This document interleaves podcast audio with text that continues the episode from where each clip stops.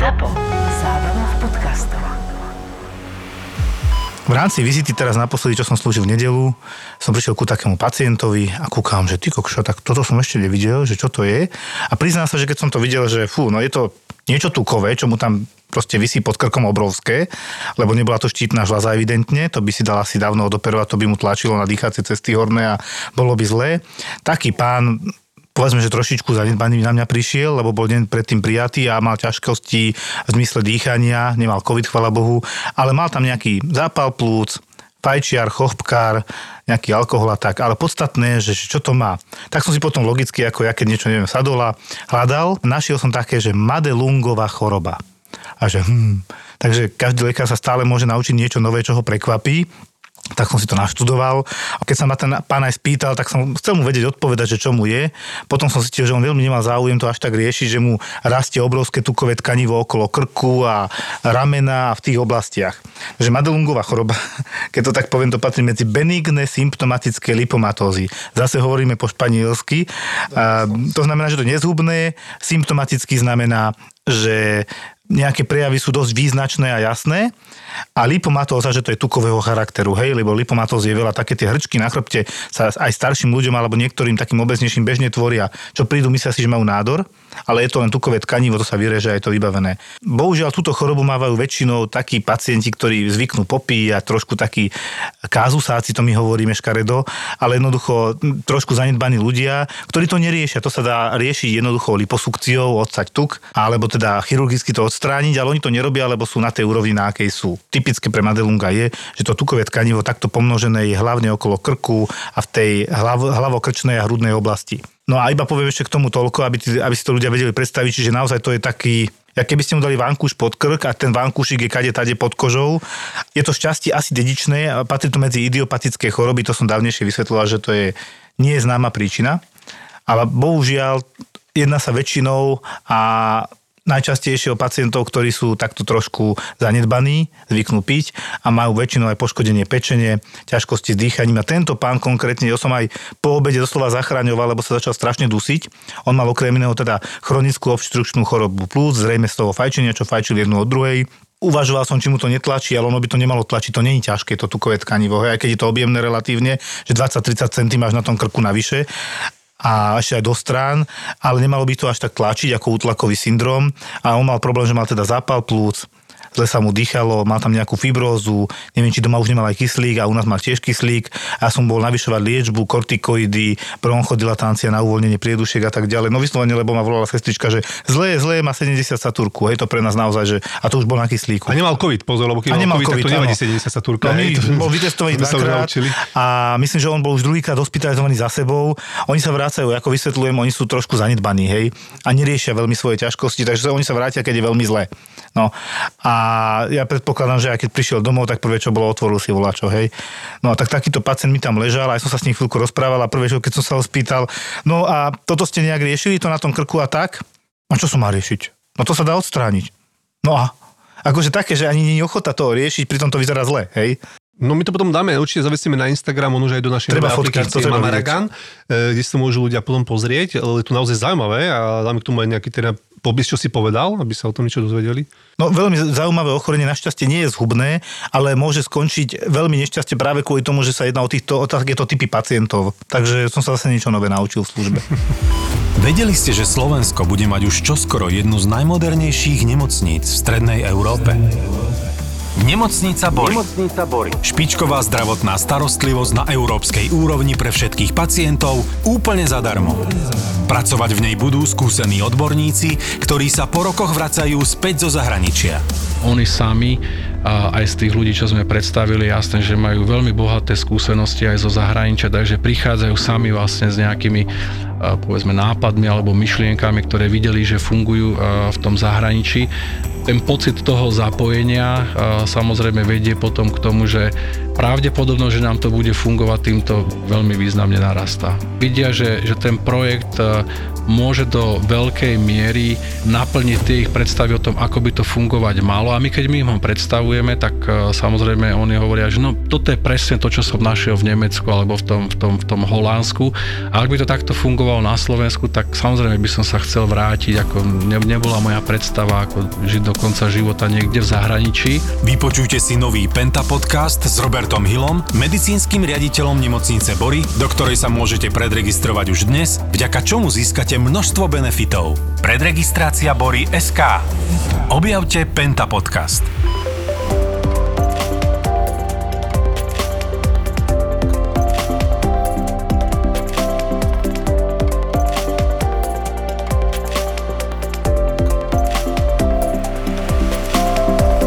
Dobre, tak konečne dostane k slovu aj náš dnešný host, Tomáš Mihálik. Takže Tomáš, ahoj, vitaj medzi nami. Ahojte. Ahoj. Tomáš, ty si silový a kondičný coach, dobre si to pamätám, tak si mi to nabrifoval. Tak nejak to je. Ale ja to aj sledujem, ja viem len uh, taký ten odbor, odborný názov kvázi, hej, že aby sme sa nejak zhodli, že aby si nepovedal, že si fitness tréner, hej, lebo to asi... Ono je to to- úplne.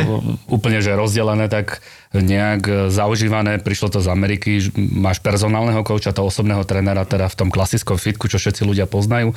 Potom je to človek, ktorý sa viacej venuje teda športovcom, čiže zvyšuje ich výkon, takže si silový a kondičný tréner alebo špecialista a potom máš vlastne um, fyzioterapeut, No. no. ako physical therapist.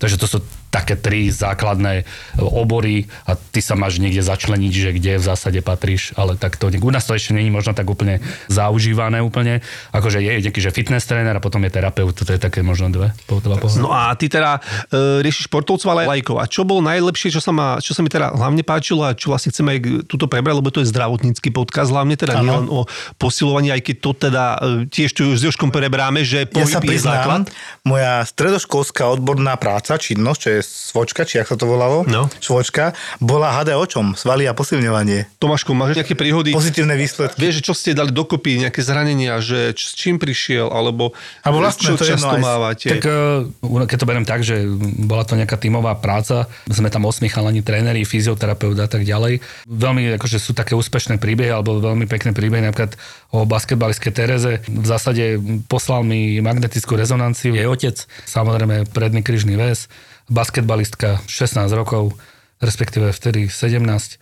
A hovorím, Noro, no, chce to dobrého, dobrého ortopeda. Z hodou okolností ja som absolvoval teda takú tú, čo som vám aj spomínal, tú konferenciu a tam prednášal ten jeden ortoped a ja som napísal Veronike Zuzulovej úplne tak s malou dušičkou, že či by teda nemohla vybaviť tam u neho eh, meeting. To som jej napísal niekedy v piatok. A ona mi teda napísala, ahoj, ste schopní byť v Lione v pondelok ráno. E, ja som zavolal e, otcovi Terezínu, Noro, počúvaj, je možné konzultovať s najlepším odborníkom e, teda na tieto zranenia. E, Si ochotný, dobre, kupujem letenky, ideme. No tak sme odleteli do, e, do Lyonu. Ehm, Tam boli traja mm, chirurgovia, ortopedi, bola to mm, taká olimpijská klinika v Santi. Vlastne absolvovali sme asi hodinové vyšetrenie, kde si teda pozeral magnetickú rezonanciu plus tie klinické testy. A to koleno povedal, že teda není v dobrom, v dobrom stave a že teda vie dať termín na ďalší útorok. Takže my sme prileteli v pondelok a na ďalší týždeň Znova. E, znova.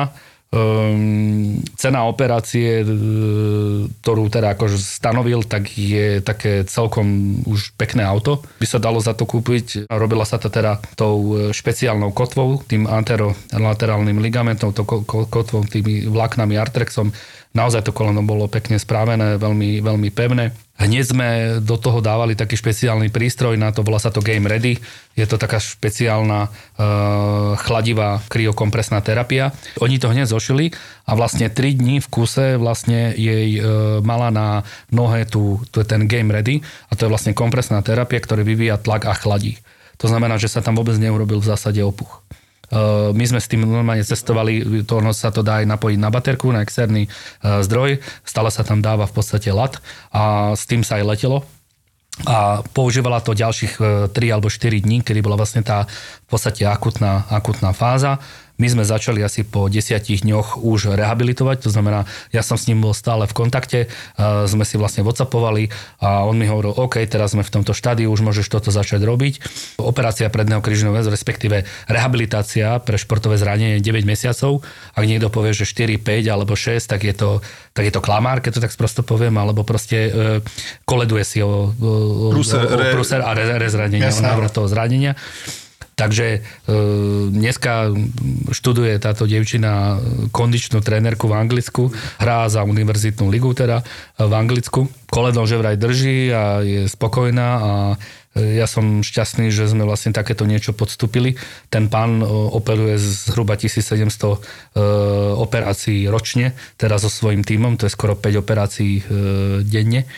Je to Len jeden, tejto jednej operácie. Áno, on sa venuje len dodať. čisto predným krížnym Takže to je väzom. vyslovene, Toto že špeciali- na- špecialista na, na na, tento, na tento mechanizmus. Samozrejme, keď som prišiel do jeho ordinácie, tak tam mal dresy všetkých významných svetových športovcov, ktorý si vieš akože predstaviť od Kobeho Bryanta cez neviem koho. Ten uh, pán ortoped uh, samozrejme publikuje strašne veľa, má okolo seba aj taký ten research team, ktorý vlastne všetky tie data a tie, tie operačné veci dávajú do karantovaných akože, časopisov. Je veľmi akože uznávaný a citovaný uh, človek, tak to sú, také zážitky, ktoré sa ťa strašne moc posunú v tej kariére. Jasné. Je úžasné to, že keď, keď máš ten zdroj, ten informácia, máš uh, ďalších ľudí, ktorí sú špičkami vo svojom obore, tak ťa dokážu potom v podstate nasmerovať. A mi sa strašne páči, ako tam je otvorená tá diskusia medzi tými ortopédmi, fyzioterapeutmi a aj tými kondičnými trénermi, lebo ty musíš v podstate splniť kritéria na návrat do toho športového zaťaženia. Áno. Až potom som mohol dať zelenú, kedy to koleno vlastne e, operované bolo menej ako 90% rozdiel medzi zdravou a chorou nohou. Čiže ty musíš splniť všetky tieto kritéria na to, aby si mohol človeku povedať e, v zásade, alebo pustiť ho a dať mu tú zelenú do toho špecifického zaťaženia. Toto sa napríklad u nás nedieje.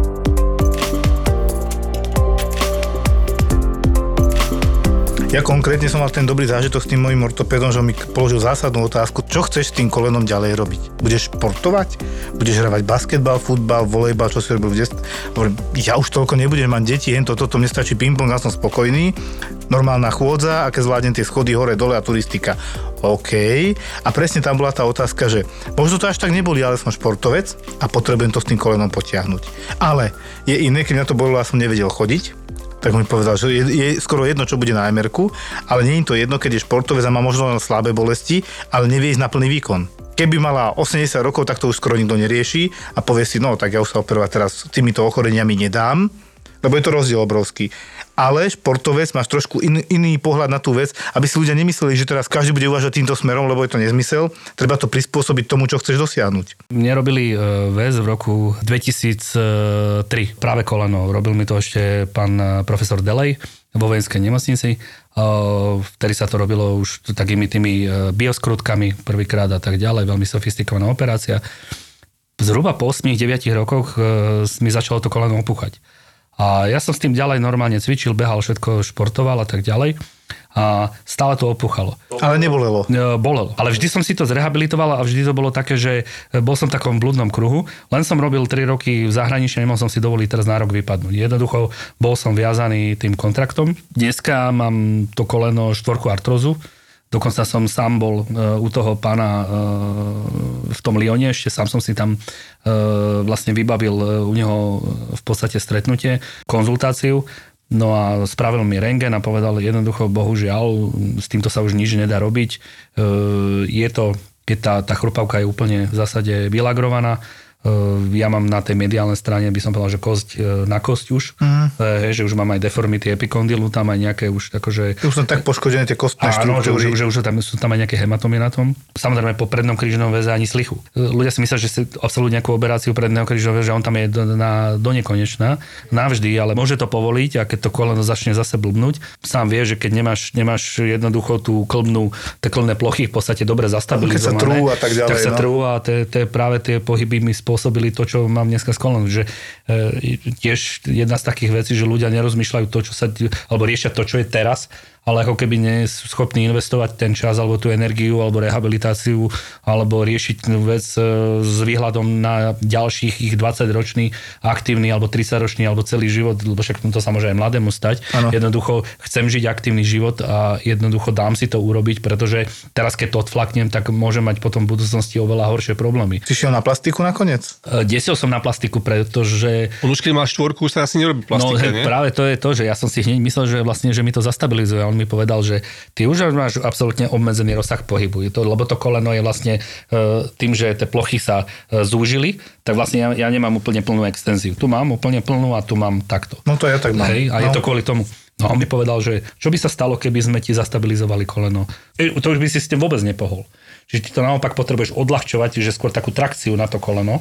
No a nič, no odporučil mi silové cvičenia, e, bicykel, stále mobilita, no a povedal, že musím sa dožiť, keď to tak sprosto povedané, aspoň e, teda 55 kedy sa robí totálna endoprotéza kolena, pretože tie materiály sa robia len na nejakú určitú dobu. Majú životnosť 20 majú rokov. životnosť, 20-30 rokov, čiže sa počíta, že sa ti to urobí niekde v 55 a dajme tomu, že do tej 80 alebo do koľko, že ti to v zásade vydrží, takže nemôže to urobiť 40 ročnému človeku. Takže ti povedal, že ty máš tak 15 rokov teraz a šanuj si koleno, aby si ho 15 rokov ešte To máš čo dokázal robiť inak, to máš čo ti hovorím inak. eh, používať. z mojich, z mojich skúseností z jednej nemenovanej kliniky, tak tam máš čo robiť. Lebo to príde, vieš, to príde náhle. To príde jeden deň, začne to boleť, začne to otravovať, v noci nebudeš môcť spávať.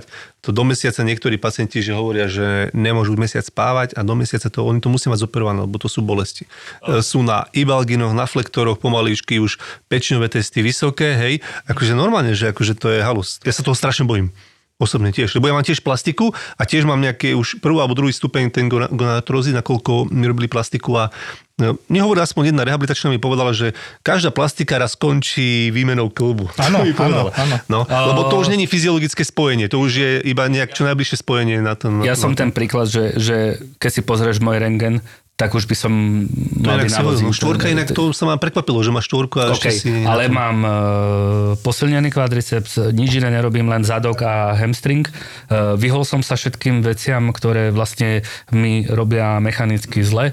Uh, čiže žijem s tým kolenom uh, a dávam mu to, čo samozrejme nevždy sa to dá, lebo mám hobby jachting a pritom vysíš z lode, tam zavesený za púpruhy, tam tomu kolenu moc ne, neúplne robím dobre, ale zase to si poviem, že nemôžeme zase byť úplne v tom živote úplne dokonalí.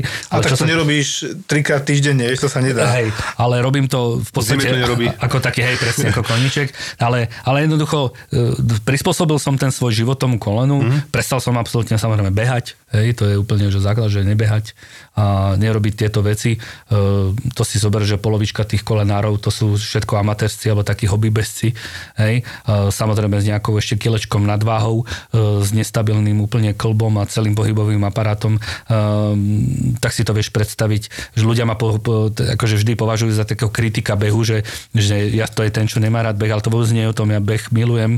A pre, trénoval som s atletmi celú vysokú školu a boli to úžasné tréningy a tak ďalej, len som len pristúpil k tomu, že som si povedal, že no, nemôžem robiť tú pohybovú Niečoho si sa aktivitu. musel vzdať. Musel som sa Áno, vzdať. áno, áno. Ale zdal som sa pre dobrou veci, keď to tak poviem a mm, tiež je to podľa mňa taká výhra ľudí samých nad sebou a niekto sa nevie zbaviť možno niečoho, že vieš čo, ja to mám rád, no ale to je, môžeš mať rád aj skákať bungee jumping bez lana a nie, nie je to pre teba úplne najlepší, najlepšia vec.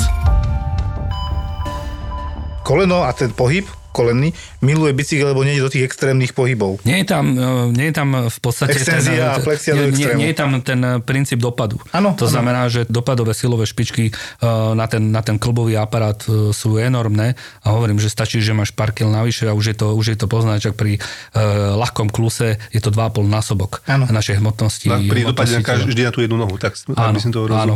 Vyslovene toto je rada pre ľudí s eh, problémy s kolenami, tak ďakujeme vynálezcu bicykla, že ho vynašiel, lebo ako by sa hýbali, neviem. Ja bicykel môžem, je to pre mňa, že les, e, je to pre mňa, že som v prírode, je to, že môžem to robiť 4 hodiny. Áno. Uh, nič ma neboli, som spotený, uh, proste zadýchaný uh, má to a, a jednoducho bez bolesti. Áno, Čiže áno. akože bicykel pre mňa, či už horský alebo či cestný, odporúčam všetkým kolenárom, to je jedno. Uh, samozrejme robíme aj elipticky, že keď niekto, že je vonku zima, že nedá sa ísť na bicykel, tak všetky formy bicyklov, aj takých indorových, alebo tie eliptické trenažery, kedy jednoducho všetky tieto pohyby sú práve pre tých ľudí, ktorí majú buď aj samozrejme aj s bedrom nejakú formu koxartrózy alebo aj, aj kolenárov, tak e, pre nich to odporúčame práve. Ja som sa trošku pousmial, ale pousmial som sa preto, lebo ja si pamätám na slova niekoho z, môjho, z mojej rodiny, že bicykel tam sa brucho len veze, tam neschudneš. A hovorím, že no dobre, to je pravda. A keď chodíš, tak čo to brucho nejak sa špeciálne hýbe podľa teba, keď nerad tam šikme bočné, hej, tak to je tiež minimálny pohyb pre priame brušné svaly a tak. A to není o tom, že musíte veľmi hýbať bruchom, aby ste zhodili na bruchu. Je to o tom spáliť kilokalórie, ak si presne hovoril. Lokálne stále je to zase sa obratím na vedu trošku, že jednoducho lokálne chudnutie nie je možné. Áno. Tak e, keď budem robiť toto s členkom, tak chudiem v členku, hej. E, Nefunguje to tak, bohužiaľ. Ale samozrejme sú určité hormóny, ktoré ovplyvňujú ukladanie tukov v určitých miestach. Ono to má nejakú svoju, samozrejme aj logiku. E, Ženy to viacej, samozrejme, vždy je to v oblasti ťažiska tela, že nikdy to nie je také, že máme kopec tuku na členkoch, lebo to by sa nám veľmi zle chodilo. Takže to telo to má celkom akože dobre v zásade. No jedna pani minule som spomínal, chcela schudnúť práve s členkou. Ale keď chceš celkovo a lepšie sa hlavne cítiť a byť zdravší, tak jednoznačne energia a máš výdaj, výdaj a príjem energie, nič iné není. Ja sa tiež nepovažujem za, za výživového odborníka. Myslím, že máme na Slovensku strašne veľa výživových poradcov, ale stačí si prečítať knižku e, Míša Červeného a, a docentka Návod na život v prebytku. To je veľmi pekná kniha, e, kde v podstate tí chalani na základe otázok a odpovedí od úplne bežných ľudí, takých, že presne lokálne chudnutie, ako schudnem z brucha a e, čo sa deje, keď nespím a e, čo je to melatonín a bla bla bla. E, Čiže veľmi na základe toho, čo sa dneska, aký, aký, aký by som povedal, život dneska žijeme rýchly, stresový a tak ďalej. Žijeme naozaj v prebytku, pretože dojdeš do Lidlu a môžeš si nakúpiť e, 8000 kalórií proste te a sedíš potom e, 16 hodín za stoličkou a zožereš večeru ako Peťo Sagan, ktorý 7 hodín bicykloval. A jednoducho vôbec neuvažujeme nad takými maličkostiami, ktorými si robíme v zásade zle, no len e, keby si mm, sme vedeli žiť takým tým správnym spôsobom, my by sme nemali robotu a vy by ste nemali o čom robiť podcast. Asi tak. A minulý jeden ortoped povedal, že ešte, že vynašli crossfit, že nemali by sme robotu, tiež troška tak ako... E, Ale akože e, sú určite, že pekné príbehy v rámci, v rámci toho, keď sme sa bavili o svalovo-šlachových zraneniach, bolo to presne o tom, že prišiel uh, hokej 300 natrhnutý litkový sval, e, 9 cm ruptúra e, gastroknémiu. Toho litkového svalu. No. A litkového svalu a hneď bola nejakým spôsobom hneď, že dva týždne pokoj. Mu povedali, hej? Áno, mu povedal, povedali. Konkrétne tento chalan hrať teraz v finále Extraligy za Nitru, hral vo Fínsku. Sme s, s, jednoducho usúdili, OK Filip, teraz budeš robiť tieto cvičenia. Na začiatku zobral fyzioterapeut, e, jemné mobilizačné techniky, potom sme začali aktivovať, potom začal tlačiť, hej, do expandru, potom začal kráčať, potom začal robiť výpony a z, do zhruba dvoch týždňov bol úplne fit a ten, ten sval bol OK. Po trotom týždni sme robili už také, že aj trošku rýchlejšie veci, lebo tam je zhruba 21 dní, sa hovorí e, úplného prestav, pre, úplná prestavba vlastne toho Matrixu, čiže tých, e, Tých svalových vlákien svalových vlákien aj, aj fascií, aj všetkého. Čiže zhruba tých 20, po 21 dňoch už je, je, nastáva taká kom- komplexná remodelácia toho tkaniva ktorá je vlastne zap, vďaka Bohu vlastne urýchlená tým správnym uh, pôsobením uh, na to tkanivo a to je práve buď naťahovaním alebo posilňovaním alebo v jeho v takom excentrickom, tom brzdivom uh, štýle. Takže to lítko sme krásne dali dokopy. Takže tie predpoklady, ktoré hovorí tá moderná medicína, že ak vieš, čo tomu je a tá magnetická rezonancia bola urobená v deň, kedy sa to stalo ale mm, hovorím, to je také trošku science fiction pre bežného, mm. bežného lajka, bohužiaľ. človeka, ktorému keď sa mu niečo takéto stane, tak ju dostane o 3 mesiace a tam je to už úplne bezpredmetné. A potom sú to zase opačné story, keď príde takýto človek uh, po trojmesačnej magnetickej rezonancii, že mal vyvrtnutý členok, ešte s ním nejakým spôsobom nevie hýbať, má nejaké bolesti OK, a no nič tam už nemáte, no ale že oni ma poslali až teraz na magnet. Tak mi to príde také, že, že v podstate potom ten členok nie je len rozhýbaný, Uh, samozrejme absolútne obmedzené rozsahy, rozsahy pohybov, uh, atrofované svaly, ktoré vlastne ten, ten členok nejakým spôsobom držia mm. a v podstate úplne znehybnená, znehybnená celá funkcia. To, tak ty začneš rozhýbavať celý ten členok, pretože to má potom efekt aj na koleno, aj na celý bedrový klb. Čiže doporučia im možno také tie staré princípy, že idú na uh, niekde, jak sú, nechcem sa teraz akože, uh, jak sú tie v piešťanoch kúpele alebo niečo podobné, vieš, že dáme ti na to zábal a dáme ti na to elektriku a dáme ti na to neviem čo a ten človek leží dva týždne s vyloženými nohami a hovorím, a, a čo ste cvičili? Cvičiť? Tak každý ti povie, že vlastne s tým vôbec necvičil. Teraz poviem, že rázová vlna a elektrika a všetky ostatné tieto veci, to je 10%. Cvičenie je 90. Ja presne to tak, že hovorím. to cvičenie je 90%. Samozrejme nerobí taký cvik, ktorý poškodzuje to tkanivo, to ten ortopéd, traumatológ vie povedať. Vieš čo, mne sa strašne ľúbi to, keď e, vždy môžem konsenzus, nie?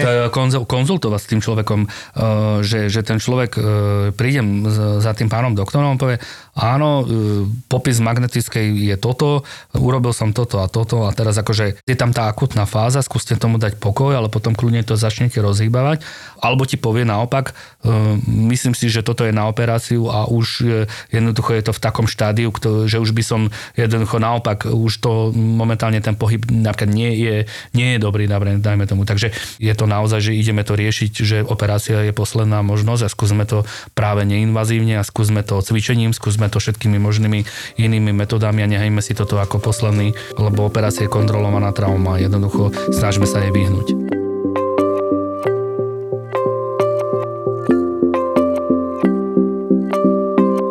Ale ja nezabudnem na moju operáciu kolena, meniskus, vnútorný, troj, dvojka, trojka a strašne sa mi páčil ten pán doktor ortoped, on krásne povedal, ale mne jedno, čo budeš na, mať na MR-ku, vieš s tým chodiť alebo nevieš s tým chodiť. Môžeš mať trojku trhlinu a chodíš a môžeš mať dvojku a nechodíš a pritom to na tom čísle potom nezáleží. Trafil si klient z pohlavičke, mne sa strašne ľúbi, e, profesor Bruckner z Austrálie, on hovorí, Áno. že e, neliečte emerko, lebo, ale liečte symptómy. Tak. To znamená, že je strašne veľa ľudí, ktorí sú asymptomatickí a majú veľmi zlé z, vlastne... Výsledky na- áno. Presne tak. To znamená, že povie ti lekár, že vy už by ste nemali chodiť, Ale chodíš. a chodíš. To znamená, že keby sme teraz zobrali túto random 20 ľudí z ulice a urobím e, MR chrbtice, tak niektorí možno už majú pocit, že, že už by mali byť na voziku. A po operácii a po neviem čo, operácii a presne neviem tak. čo. A sú takí, ktorí môžu mať len veľmi jemné vysunutie platničky a naopak e, môže, môžu mať strašné bolesti. Takže práve mne sa strašne ľúbi to, že existujú mm, klinické mm, testy,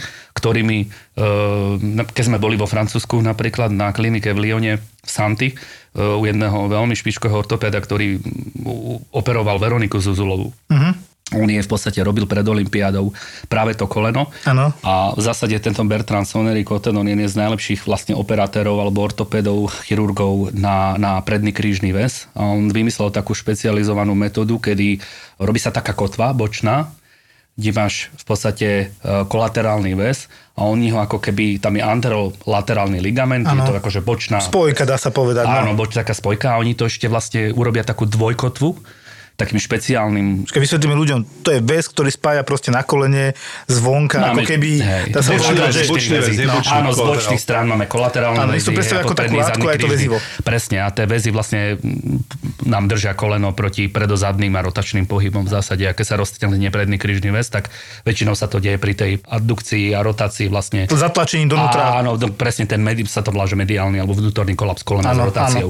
Často u pivot-shiftingových športoch v preklade basketbal, to znamená rýchle zmeny smeru. Tenis, basketbal, Eh, jasné, Presne tak, no. kedy dojde k pošniknutiu Moje a práve k tomuto športy. Ale mechanizmu. napríklad u tenistov som nezachytil, že by mal niekto roztrhnutý predný krížak, že? To zase nie je inak. Tam sú skôr tie členky, Členky tam, výrobné, áno, áno. lebo, lebo pri, hlavne keď sa ide na antukovú sezónu a nie, nie si pripravený na té, na té, v zásade na tie slajdy. Najviac riziková skupina je dievčata, kvôli anatomickým predispozíciám širšia pánva a keď máš širšiu pánvu, tak musí to gen- ge- hej, sa to volá genoa eh, valga, teda ten valgo, valgozné postavenie kolien, čiže už tá predispozícia Akože do toho- X-ka nohy presne to povedzme, tak. hej. To znamená, aj oni väčšinou majú veľmi slabé stabilizátory bedra, Áno, lebo keď tak laicky úplne by si to vedeli ľudia predstaviť, keď majú niekto širšiu panu, teda žena, hej, nemôže ísť kolmo dole noha, troška... Občas aj- ide, ale to je vynimočné, hej. A v zásade tie basketbalistky a väčšinou tie teda puberťačky alebo tie mladé baby majú na to veľkú predispozíciu. Áno. Čiže e, robiť ten preventívny vlastne tréning, to čo je moja časť mojej práce, tak to je strašne moc dôležité. Čiže my robíme všetky možné aktivačné cvičenia proti tomu teda tomu vnútornému kolapsu toho kolena a spevňovaniu teda stabilizátorov bedra. Rôzne také gumičky e, tlačíme od seba a neviem čo všetko. Mm-hmm v bežnom živote si to môžeš všimnúť, je taká klímbavá chôdza u modeliek, hej, že vrtia vlastne panvou. Áno. Ono si myslia, že to je sexy, ale vlastne To si vy, vylagrujú si bedrové klby, tak potom budú uh, niečo podobné, jak sú... Uh, Takže to skákanie bokmi není zdravé úplne. No tak Po 30 rokov už nebudú tak spýtaj sexy, sa, tak si povedz. spýtaj sa solistky nejakého e, New Yorkského baletu alebo uh, Čajkovského, že ako sa, ako sa majú jej klbíky z, toho, z tej hypermobility, keď to tak zoberieš. Čiže vylagrované klby na základe, mm, by som povedal, až, až veľkej instability. Čiže sa tomu jednoducho treba im venovať viacej trošku, lebo budú mať problémy do budúcnosti. Presne tak, určite. Že na to v podstate e, my veľa, veľa preferujeme vlastne nejaký ten funkčný silový tréning, dá sa povedať, ktorý vlastne týmito e, veciam e, má slúžiť ako prevencia. A to je strašne moc dôležité, že čo je velikánska zmena, že netlačí sa len na tú pilu v rámci toho výkonu, aj keď tie výkony sú dneska u športovcov absolútne úžasné, čiže zvyšuješ ten výkon, ale napríklad v športoch, kde je strašne moc dôležité, aby si odohral celú sezónu, ako je e, NHL alebo futbal, alebo v zásade mm, hry, športové hry, tak tam potrebuješ vlastne dosahovať tie výkony počas celej sezóny a mm, ten tým je najlepší, ktorý dokáže vlastne čo najmenej zra- zranených hráčov mať.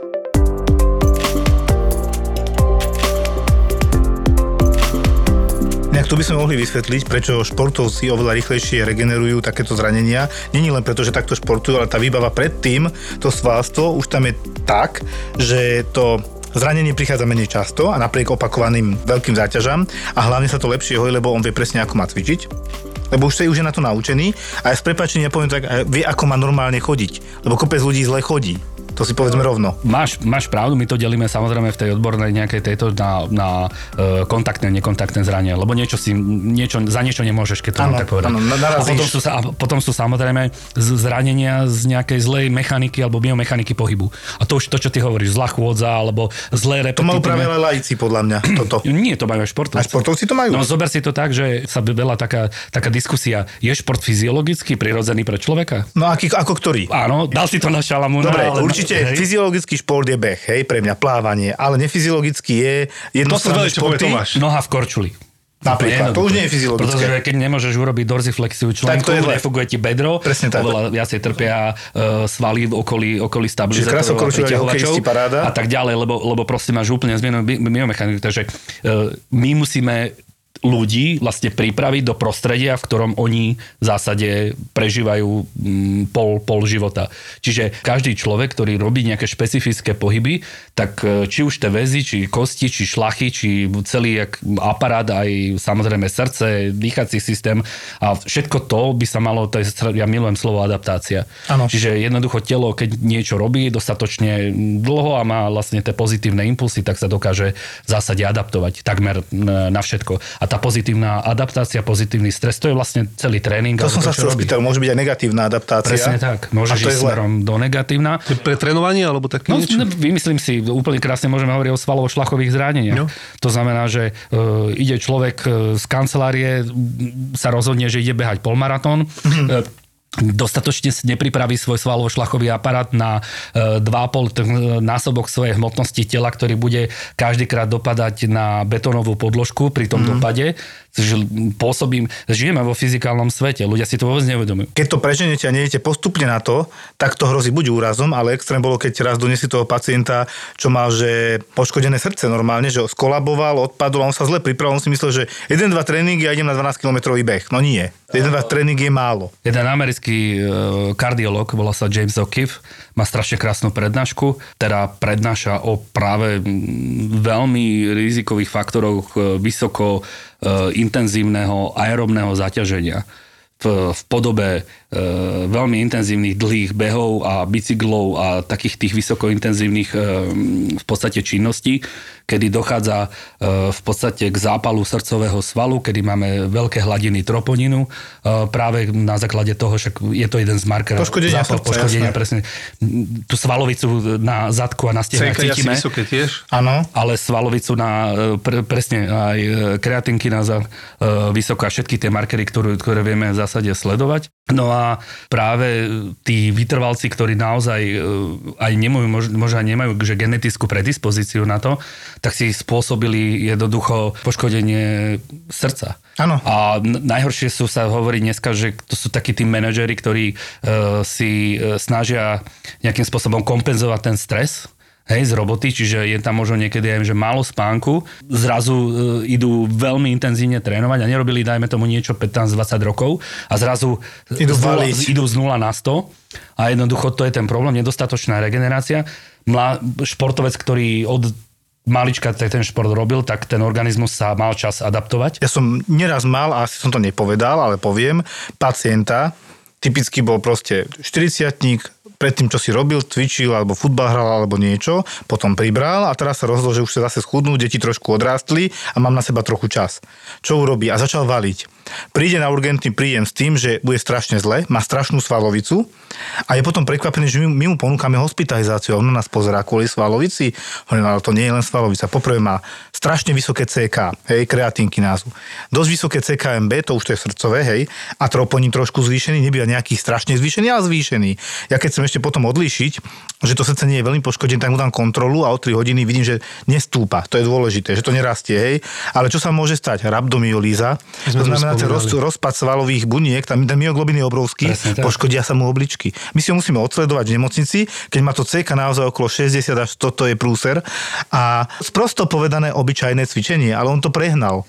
No ale Nepripravený. To si chod sa pozrieť dneska na cez víkendy na, do crossfitových žibov. Mám na ne samých takých, čo? Ľudia ma moc e, za to nemusia, že som kritik toho crossfitu, ale poviem to tak e, expresívne, sú to ľudia, ktoré sa chcú vygrcať. Áno. Hej, že, že naozaj, že oni teraz celý týždeň e, chodili do práce, možno nech si išli si zabehať a teraz sa idem rozbiť a keď som není e, toto, dogrsaný s prepačením, keď som není zničený ultimo, hej, a no. idem, idem all out, hej, a jednoducho tie všetky challenge ešte k tomu, e, čo sa pridávajú, lebo ľudia, ľudia sa radi prekonávajú, ale ako keby im nikto nepovedal aj to B, že na to, aby som mohli ísť vysoko anaerobný ten podnet, ten tréning, tak musím mať nejakú prípravu, napríklad také nižšie intervaly alebo e, jednoducho nižšiu intenzitu v dlhšom trvaní, nejakú tú objemovú časť za sebou, kedy ten organizmus na to pripravím. Ale počúvaj, však ja som mnohokrát videl, že aj na stretching sa tam zabúda. Našťastie, ja som chodil, keď som bol mladý cvičiť, tak s futbalistom a tenistom a takto, hej. A tí akože prvé, čo prišli a videl som príklad športovca a začali sa rozcvičovať, naťahovať a neviem čo, hej, stretching poctivý, tak som začal po nich opakovať. To je výborná vec inak. To teda podľa mňa to patrí k tomu, lebo niektorí prídu a hneď hop, hop a už cvičia. A hneď najvyššiu váhu a, a za chvíľku prídu a seknutí, toto ho boli, rameno ho boli a vlastne z toho cvičenia je opačný efekt, v podstate necielené úrazy, poškodenia, to ty podľa mňa vidíš, že presne nepripravený, hneď plné dávky, nemajú 20 rokov, ako tamto skôr stolerovali, lebo viacej sa hýbali aj vtedy. Vek, všetko. No. Ale stretching sa niekde hovorí, že aj áno, i nie pri niektorých veciach. A druhá vec, ja som zase počul tak, že mm, tak mi povedali lajko, ako lajkovi, že teda rozcvička, že mal by si mať podnáčele, hej, že proste sa naozaj prekrviť, že svalstvo, Mm, to, to telo. nie. Že tedy si vlastne rozcvičený, pripravený na výkon. Ja poviem za lekárov, že stretching určite áno, potiť podľa mňa nie, ale hovorím za seba, ty mi povieš Tomáš, lebo ja keď som cvičieval, predídeš možnému úrazu, vyvrtnutiu tým, že si to trošku ro- prekrvíš, to je jedna vec, a hlavne roztiahneš.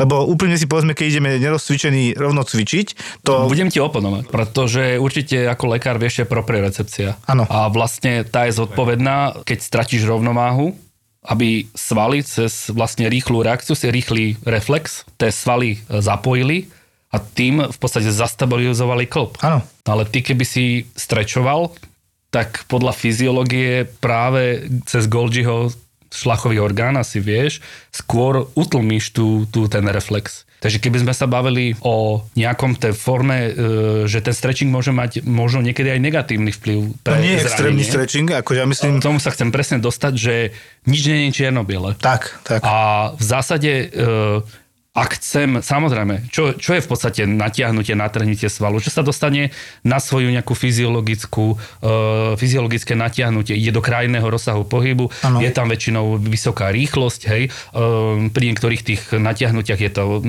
únava, čo znamená, že veľa tých repetícií tam bola a tak ďalej. A samozrejme, strašne závisí napríklad od sily.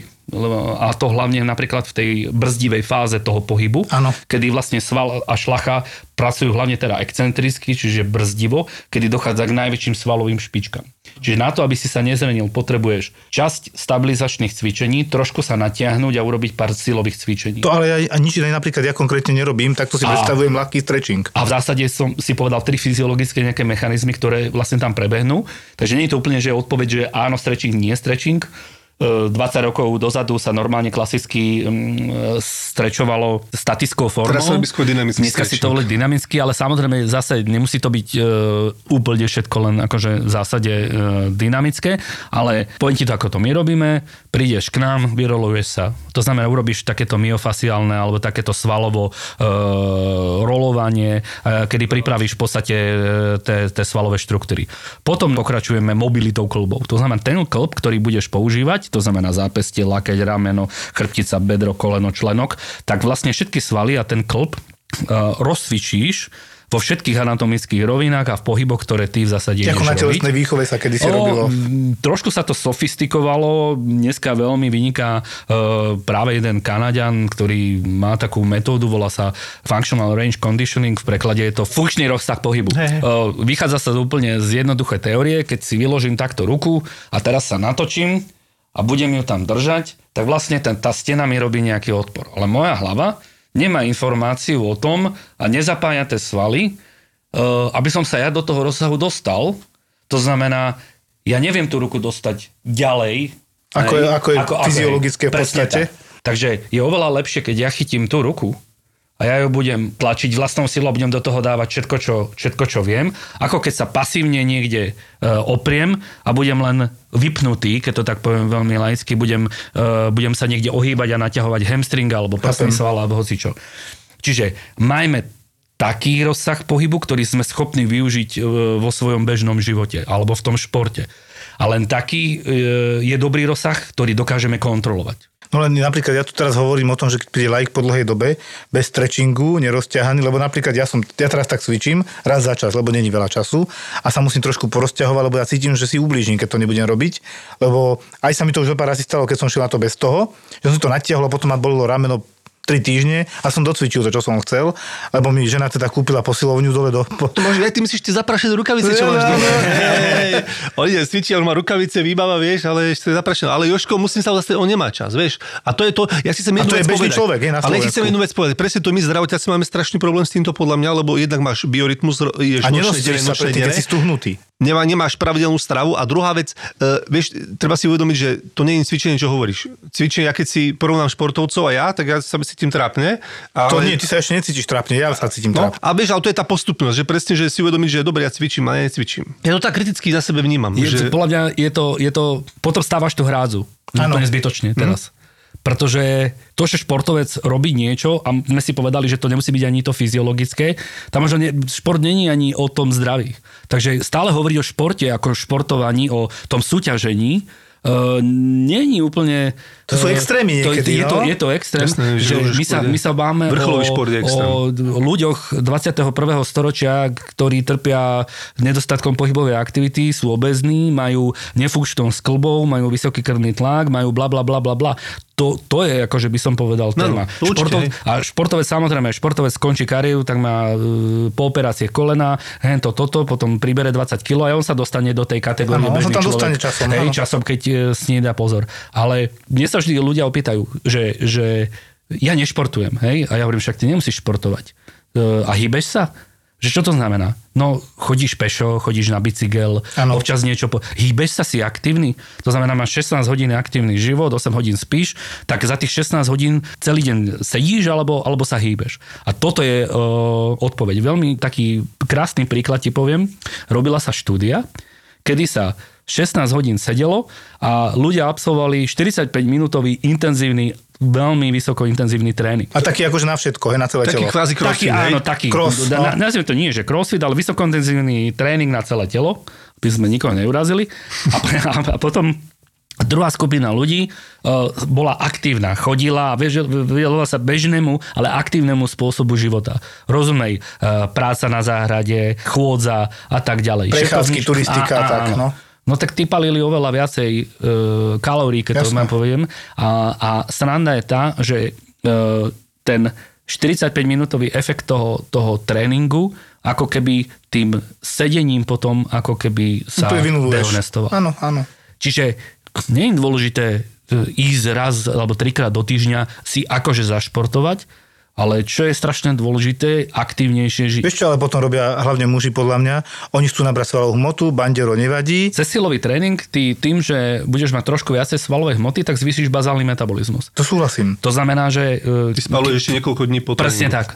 Čiže Lebo pri aerobnom tréningu spaluješ v podstate... daný moment. Áno, tak. A uh, v podstate silový tréning je C s predloženým účinkom, hej? Že, že jednoducho 72 hodín, keď máš nejaký anaerobný tréning, tak jednoducho uh, trošku ako keby sa to predlžuje. Ale podľa mňa oveľa, oveľa dôležitejšie je byť, uh, stále, to, stále to budem pripomínať, že byť aktívny cez ten deň. Dobre, lenže čo má napríklad urobiť taký, čo robí v kancli 8 hodín a jediná čas je teda ísť na ten crossfit. Aký by si Ja, na ja, to ja ti poviem čo. Ísť po schodoch hore, mám, dole, tú ja mám kolegynku, pozdravujem ju, ktorá vždy, keď ideme teda po schodoch, napríklad povie, po schodoch nie je výťah.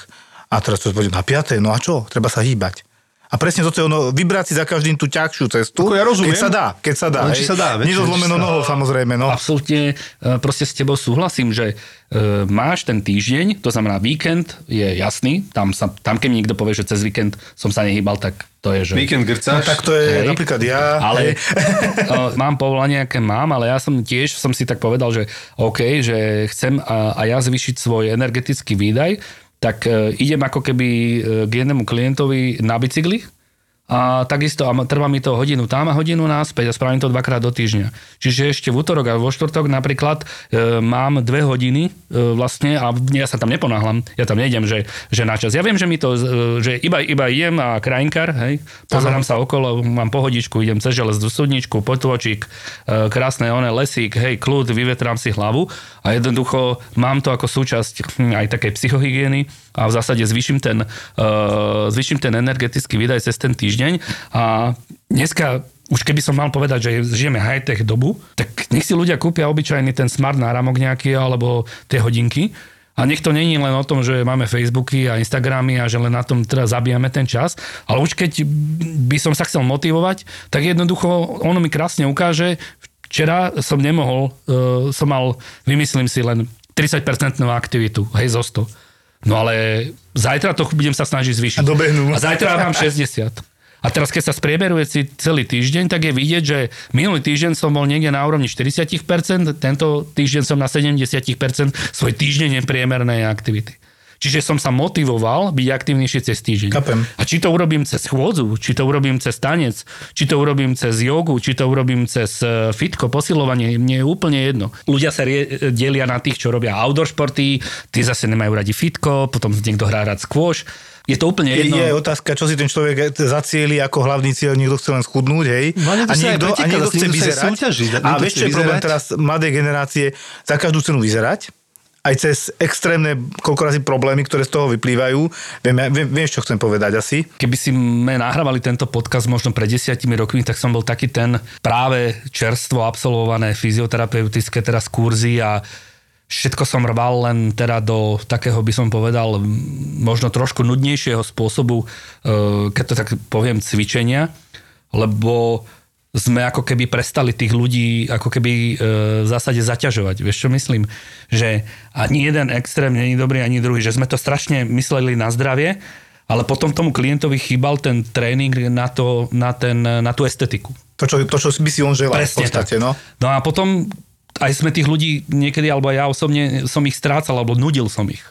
Vieš, že pri tých tréningoch, kedy sme len stabilizovali, dýchali alebo robili len niečo, čo malo teda dobrý vplyv na jeho správne držanie tela a bolesti chrbta. Oni ani nevedia chudáci, že majú vnútorné svaly, chrbta a tak ďalej, no. Ale e, myslím si, že dneska je to o tom, že to vieme robiť zároveň. Čiže robíme cvičenia na držanie tela, snažíme sa aj dobre dýchať, snažíme sa urobiť pár silových cvičení, potom na záver urobíme nejaké aerobné intervaly, čiže napríklad v tej hodine, v tých 60 minútach je od stretchingu až po kardio. To je tá komplexnosť, že ja to používam v prednáškach, že naplňme všetky svoje vedierka. Každé to vedierko si predstav, toto je vedierko sila, toto je vedierka vytrvalosť, toto je vedierko mobilita, toto je Dynamika, vedierko všetko. stre- stretching a tak ďalej. Si predstav, že tá sila preteká, že tam už je toto a vo stretchingu a flexibilite je, je ledva 4 kvapky v tom vedierku. To, to je zlé. Tak naplňme všetky tak, aby sme mali všetkého aku, tak akurát. Nie, nie, že e, zdvihnem síce 100 kilový balvan alebo bench press 120, ale som zadýchaný na schodoch, lebo aerobný tréning je pre mňa nula. A to je na tomto pekné, že aby, aby to bola vlastne tá komplexnosť. Vidíš, tu som akože polepený, neviem, čo hovoríš na ten taping. Ja som čítal, že to je placebo. Nie je to žiadne pla- placebo. Je to placebo, alebo nie? Nemá to byť prečo placebo, lebo keď ti to niekto povie, tak e, ten človek e, asi nikdy v živote nebol na žiadnom kurze, ale musí to pomáhať. Je to azijská metóda, ktorá bola Bavíme sa o sa Kinesiotaping v ľudia vedeli, 70 rokoch. Čo sa ukazujem, to, áno. Ja som sa školil konkrétne v Nemecku uh, v rámci kinesiotapingu. Uh, nie je to nič iné, ako sme hovorili o tých proprioreceptoroch. Čiže v podstate ty tam máš rôzne techniky lepenia. Uh, väčšinou sa ma ľudia pýtajú, že či tie pásky sú uh, nasiaknuté nejakým uh, voltarenom, že, že, to, že to pomôže. Že nie je to nie je ten efekt, že nalepím a neboli. Inak to, toto musím medicínsky niečo povedať. Ľudia si myslia, že ako sú tie, ja nechcem teraz dehonestovať, tie akože gelíky, náplasti a hlúposti. Strašne málo, malé percento preniká tie látky cez kožu Áno, do toho však to je kvázi sú- placebo, ja by ja som to beriem povedal. ako ja, poloplacebo, ja. ale niektorí ľudia tomu veria a pomáha im to, hej. Ja si to už nemážem, odkedy som čítal Ja tomu- o tom ja tomu neverím. To je vínový obklad, to isté, to vieš. Nie? Nepoznáš? To si naleješ víno, dáš si tam a ostatné a to zvyšok vypiješ. Takže jak pomohlo ráno, vieš? Ja, ja, ja, ja, dobre. Troška lava boli, troška som si dal veľa toho obkladu, ale dobre inak bolo. A ten kinesiotaping na- narába s tým, že ty máš uh, svaly uh, odstupia úplných svalov, Áno. ktoré v podstate, dajme tomu, je tam nejaké poškodenie a ty v zásade odkiaľ kam ten tape le- lepíš, tak ten tape má ťa ťahá nejakým spôsobom, využíva tú flexibilitu vlastne kože a cez tie receptory vlastne ako keby tie svaly buď aktivuje, alebo ich môže aj inhibovať, čiže ich utlmiť v prípade trapezových svalov. Môžeš mať techniku korekčnú, ktorá je viacej e, o nejakom klbe, môžeš mať techniku dokonca lymfatickú, to znamená, e, mm-hmm. viem to nalepiť tak na ten opuchnutý členok, ktorý si spomínal. Robil som to aj jednej celebrite, Leighton Hewitt si vyvrtol na tréningu členok Mm-hmm. A tiež som mu lepil, lepil ten lymfatický tape, krásne to zabralo a urobil som tam potom aj taký korekčný tape, e, lebo bol to vlastne také ten klasický ten e, smerom donútra, mm-hmm. hej, to, to vyvrtnutie a vlastne tým korekčným ja som ho tak e, urobil ten tape, že vlastne on korigoval ten členok a zabraňoval mu vlastne ísť do tej mechaniky toho mm-hmm. zranenia.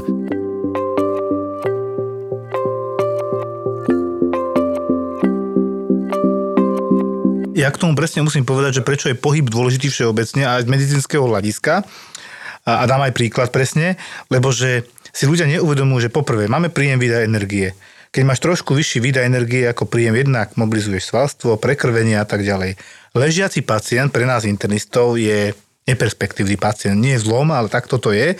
A mali sme presne pacientku, kde to krásne bolo vidieť, že najskôr bola prvýkrát taká do 70 rokov pani, silnejšia, chorá, hej, viacej diagnóz a teraz ju prijali prvýkrát ku nám na isku, teraz mi tam ešte leží, s tým, že zlyhávalo srdiečko. Čiže opuch plúc, zle sa jej dýchá, opuchnutá celá. To sme dali dokopy, ale stala sa tam taká malá nehoda, že jatrogénne, nikto to nechcel, to sa občas stane, jednoducho to sa môže stať, že jak sa zavádza centrálny venozný katéter, tak to tam zakrvácalo, taký dosť veľký hematóm e, celej práve dolnej končatiny tam bol a museli sme na chvíľku vysadiť lieky na riedenie krvi bola na iske, takže viac menej sa nehýbala. Tam máme taký zákon, že čo najmenej sa hýba, lebo z prepačenia pacient po infarte 3 dní, ktorý tam je sledovaný, idem len na vecko a už, alebo na, na, okúpať sa chcem. To bol 50-ročný muž, chcel sa okúpať. A my ich umývame normálne a on ti tam zrazu, že kde je, už 10 minút, 15, tak sme išli, on tam odpadol. Ako prežil to, dali sme ho dokopy zase, on tam dostal ako keby reinfarkt, také existuje, že znova infarkt napriek všetkej liečbe. Takže tí pacienti sú vyslovene na monitore pred tebou a nesmú sa veľmi hýbať. A toto je presne výzva aj do budúcnosti, že možno, že čo najskôršia mobilizácia, koľko sa dá, aj na tej posteli, ja mu hovorím, aj sa pohybte, mrvte, hoci čo, čo len minimálne pohyby, koľko dáte, alebo si sadnite, prejdite sa tu pochodme, mne to vôbec nevadí, vidím vás, keby vám bolo zle, je to iné ako keď zavrieš dvere v kúpelke. No a táto pani len ležala. Teraz mala to vysadené lieky na riedenie krvi. Potom išla domov, už síce na, na konci, keď už si, si veríme, že je to v pohode, že udýcha a tak ďalej, už mala tu, my to vám, že liečebno-telesná výchova LTV, príde rehabilitačný a ja neviem, hodinku je s ňou, ono to je relatívne málo, ale je to aj na tom človeku, koľko cvičí. Je iné, keď som videl pani, ktorá po porážke a iba s prstami hýbala snažila sa, čo vládala a iné, keď sa niekto na to vyflákne, ležím, ja som chorý, hej, išla domov. Teraz sme ju znova prijali, embolia do plúc, čiže zrazenina opačne že predtým bolo stiažené dýchanie, lebo zlyhalo srdce, potom zakrvácala a to, že sme vysadili na dočasne lieky a zostala ležať, čiže dôkazom toho, že ten pohyb nám tam asi chýbal a to riedenie krvi, bum, závažná embolia do plus, leží zase na iske, do toho ešte aj zlyháva a je s ňou dosť zle. Celú noc som bol pri nej hore, lebo to, bolo to zlé. Už začala byť taká hypoxická mozgovo, že proste rozprávala z cesty. To ti opakovala dokola tú istú vetu, že pán doktor, ja som vedela, to je dôležité, pán doktor, pán doktor, ja som vedela, to je dôležité, pán doktor. Toto som počúval asi 10 minút v kuse. Potom som jej vysvetlil, neviem čo, potom trošku pritlmíme midazolamom, aby proste nebolo to takéto, lebo ona aj sa dusila, aj bolo zle.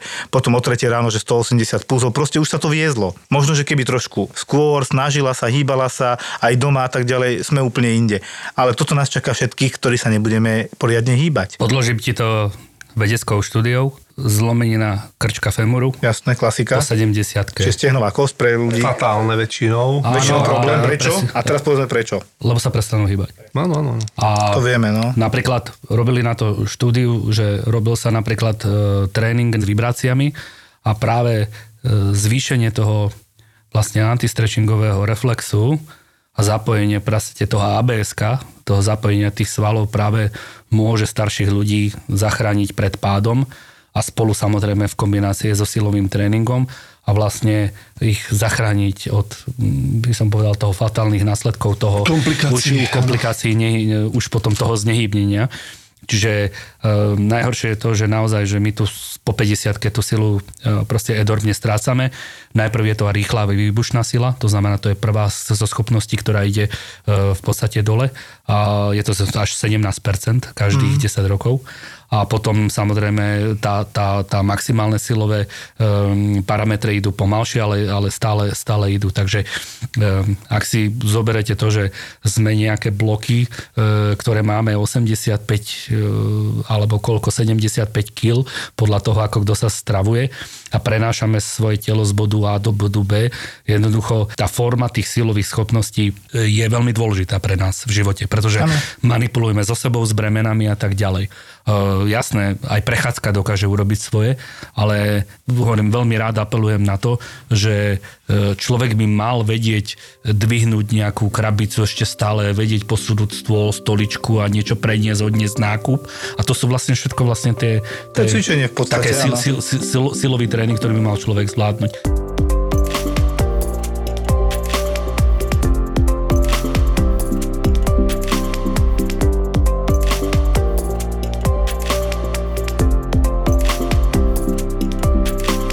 Napríklad ešte pár rokov dozadu to nebolo, hej, sa tak nerozprávalo, že silový tréning je zlý, fuj, to je niečo ako vajce, hej, pred desiatimi rokmi, že zdravé, teraz je, bolo nezdravé, teraz je zdravé. Je to tak, asi tu sme si nejak zhruba no, rozprávali. Áno, tak bolo to v zásade aj mm, v podstate vôbec celý svet. Benefitov? Takto, vôbec lekári nedoporučovali silový tréning. Už len z pohľadu e, vysokého krvného tlaku. To znamená, že ak tam budeš zapájať valsalvov manéver, zvyšovanie vnútrohrudného tlaku. Taký, taký konkrétny príklad je bench press, nie? Alebo drepy ešte horšie, ale hack and a tak ďalej. a teraz dobrý. budeš tam mať 300 torov pri, pri tlačení, pri jednorazových maximách. Áno, tam e, jednoducho je môže nastať nejaký problém. Ale keby si silové cvičenia rozdelil na menšie svalové skupiny, robil by si e, 3 série po 10 až 12 opakovaní, robil by si e, v podstate takýto tréning 3 krát do týždňa, tak naopak napríklad hodnoty krvného tlaku e, sa znižujú. No treba za sub, submaximálne hodnoty, ak sa hovorí, nie, nie ísť ako, vieš čo, jak sme cvičili, keď sme boli mladí, teda aj ja, že a dám 80, a dám 80. Jednorazové. To si mladý, to si ešte môže teoreticky dovoliť, ale ja som mal teraz tiež nedávno a rádo spomínam 40-ročného pána, ktorý kým sa nestalo, čo sa stalo, nevedel, že má vážne choré srdce, mal hypertrofickú kardiomyopatiu, teda dúfam, že ešte žije a a že ako na to prišiel? Vo Volkswagene pracoval, zdvihol kapotu, ktorá mal nejaký 20-30 kg a zlyhal. Normálne začal sa dusiť, opuchy. Ale dal sa veľmi rýchlo poliečiť, lebo tam to je také typické tým, že on má ako keby zvýšenú funkciu ľavej komory, oveľa vyššiu ako je priemer, ale je to choroba, hej, dedičná. A teraz časom sa to prejavilo a tým, že strašne tlačí to srdiečko, tak eh, keď to urobil, tak sa mu zvýšil tlak, preťažilo sa srdce a začalo zlyhávať ako pumpa. No a on zač- začal sa zadýchavať, hej, voda na plúcach a tieto veci, laicky hovorím teraz. A tak sa mu na to podľa mňa aj prišlo a sa začal liečiť a tak ďalej. A jemu to už nemôžeme dovoliť, ale to presne my vieme povedať, kto môže a kto nemôže. A pokiaľ už máme nejaké vyšetrenia za sebou, hej, že má treba vysoký tlak a ten doktor povie, že ale však není problém, ten kardiolog není blbý, veď tam sa robí ergometria, hej, čo je ergometria, ty si buď na bicykli alebo na páse a bežíš. A ideš tiež do maximálnych hodnot, čo sa bude s tebou Nemusíme robiť. ísť e, pre príklad ďaleko. Po prvom covide e, som začal normálne trénovať tak, jak som e, v zásade bol zvyknutý. Naraz mi cez víkend začal lietať tlak. Hovorím, aj, čo to je, tak hneď na e, diagnostiku, že som na spirovu Ergometriu, dal som si spraviť aj sono, dal som si spraviť akože výsledky, mal som tam teba Čiže interné vyšetrenia Áno, kompletné. normálne klasické, ale teda zaťažovú, hlavne zaťažovú diagnostiku. To by som chcel ináč apelovať na ľudí, že keď e, sa venujú športu aj rekreačne a naozaj a prekonali COVID a majú záľubu teda vo vytrvalostných e, nejakých športoch alebo zaťaženiach, tak určite bezpodmienečne by mali absolvovať takúto diagnostiku, aj keď je to možno 100 Ide, to, eur. ide kondička dole. No. Ale jednoducho to, aby lekár naozaj mu povedal, OK, e, ešte to srdce možno není úplne v poriadku, ešte tam vidím možno nejaký zápal ešte mierny, že ostal tam a tak ďalej. Však, ale pre Boha, nemusíme chodiť, že teraz všetci sú z covidu akože e, deprimovaní, ale takisto neodporúčovali lekári, aby sa išlo športovať po e, iba prekonanej chrypke e, kvôli srdcu, nie? Hlavne tá chrypka, ako pojem sa podceňovalo, chrypka bola dosť závažné ochorenie a podľa mňa stále je, ale COVID vytláča dosť výrazne teraz. Ale súhlasím, akékoľvek, aj výraznejšie infekčné ochorenie, to nemusí byť len toto. Stačí zapál plúc, bakteriálny, streptokokový. Koľko kamarátov mi povedalo, že proste žáčo, že nebuď e, toto. Nebuď baba. E, nebuď baba a že poď a ja to pretlačím. Akože vieš, že, vieš, že To ideš proti sebe, jasné. Tiež som sa zlakol, dá, dá sa povedať, tiež som absolvoval nejaké vyšetrenia a musím, musím povedať, že akože snažím sa akože tiež pristupovať zodpovedne k týmto veciam, ale nemyslím si, že každý človek si povie, že, teda akože, že by som si absolvoval teraz zrazu nejaké akože vy- vyšetrenia, len naozaj, e, aby som to mal teda čierne na bielom, že, to, že, že som OK. Ale veď to je tá rekonvalescencia ochorenia. To ochorenie končí tým a je uzavreté, že, že prebehla rekonvalescencia, postupne nabiehanie do normálneho života, ale to není, že no, ale ja to kašlem, ja idem teraz naplno cvičiť. Čo sa stane? Kľudne môžeš ochorieť na ďalšie iné ochorenie, lebo máš oslabenú imunitu. Nedal si jej čas sa dať spamätá, lebo si valil do svalov a to telo má určitý počet energie, ktoré rozdáva. A teraz ty začneš valiť do svalov, lebo cvičíš a nevím čo a zrazu bum, imunita nemá toľko energie, nedala sa dokopy a dostaneš inú infekciu. Asi vlastne tam, kde si vôbec nechcel byť. A zase ležíš.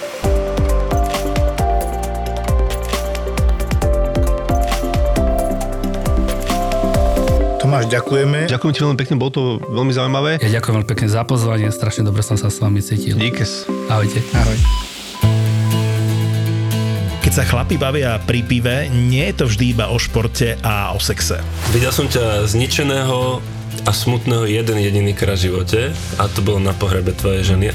Nedivím sa, to bolo strašné aj pre tých ľudí, ktorí ťa poznajú, pretože nikdy v živote si takú emóciu neprejavoval. Tam bol naozaj absolútne zničený človek.